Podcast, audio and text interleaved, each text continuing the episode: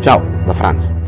Allora, molte volte eh, nella nostra vita arriviamo di fronte a qualcosa di noi che non ci piace. No? Se siamo dei ricercatori, il numero di volte in cui questo accade si moltiplica in modo esponenziale man mano che procede la ricerca. Ecco, è normale, diciamo, è così che deve essere, però mh, è un po' una scocciatura, no? Quindi, eh, perché accade questo? Perché al nostro interno si stabilisce sempre di più un singolo io che eh, si espande sempre di più, nel senso che si mangia tutti gli altri, e eh, per questo diventa sempre più possibile osservare il comportamento di altre parti di noi che non ne fanno parte del primo, del primo io in questione, dove per osservare si intende l'atto di giudicare, di guardare, scusate, senza giudizio, ovvero senza l'intervento di un ego che giudica ciò che si osserva.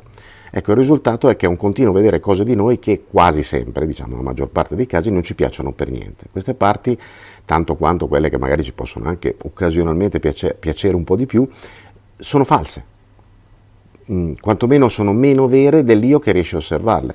Non vanno cambiate, perché se tentiamo di farlo dovremmo poi ricominciare tutto da capo perché quegli io che tentiamo di cambiare a loro volta si travestano, si mimetizzano, complicemente ovviamente, da altro e noi li perdiamo di vista. Ecco, in questo caso il metodo è sempre e da sempre lo stesso ed è l'unico che funziona, osservare e basta.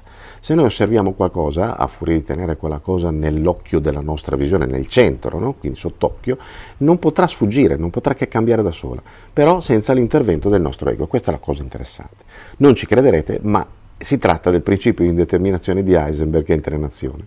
Ora, tranquilli, nessuna lezione di fisica in arrivo. Heisenberg è stato un grandissimo pioniere della fisica quantistica, che un giorno se ne venne fuori con la scoperta che non è possibile conoscere contemporaneamente posizione e velocità, in realtà la quantità di moto, di una particella sub- subatomica, perché nell'istante in cui noi misuriamo una qualsiasi di queste due proprietà, l'altra diventa incerta e più cerchiamo di essere precisi sulla prima, più l'incertezza della seconda aumenta.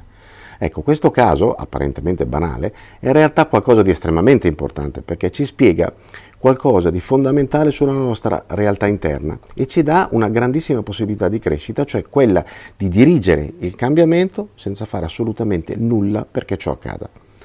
Ora, attenzione, non sto dicendo che il cambiamento è governato dal principio di indeterminazione, sto dicendo che il motivo per cui esiste il principio di indeterminazione è lo stesso per cui l'osservazione al nostro interno è il solo modo di cambiare. Mm?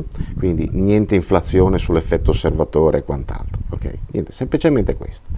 Quando noi incappiamo in un aspetto qualsiasi della nostra personalità, è ovvio che quell'aspetto non ci può appartenere, perché se possiamo osservare qualcosa, significa che quella cosa è esterna a noi, quindi esterna all'osservatore, no? E quindi non può che essere esterna rispetto all'io che osserva. E quindi spieghiamo la massima esoterica che dice tutto quello che vedi non sei tu. Ora, perché cambiare questa cosa osservandola? Si tratta pur sempre di un io che abbiamo individuato e come tale si tratterà di una, un agglomerato di emozioni, di pensieri, caratteristiche materiali che necessitano della nostra energia per rimanere in vita. Ecco, l'osservazione produce su un io lo stesso effetto di quando si coglie un fiore. Il fiore conserverà il proprio aspetto per un po' di tempo, ma poi inevitabilmente finirà con l'appassire. Ecco, cogliere un io sul fatto è proprio come cogliere un fiore, noi lo stacchiamo dalla sua pianta, che poi siamo noi, con il semplice atto di osservarlo, perché come abbiamo detto prima, nell'istante in cui osserviamo qualcosa, quella cosa non fa più parte di noi, quindi osservandola la stacchiamo da noi e quella cosa dopo un certo periodo di tempo farà come un fiore e non potrà che appassire.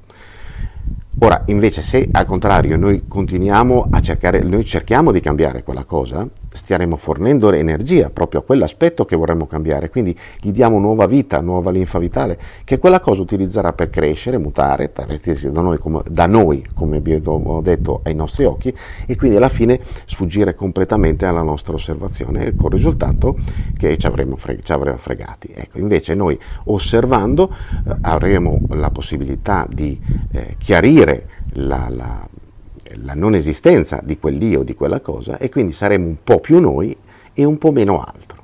Quindi ecco il giochetto. Per cambiare occorre non fare nulla tranne osservare ciò che desideriamo cambiare.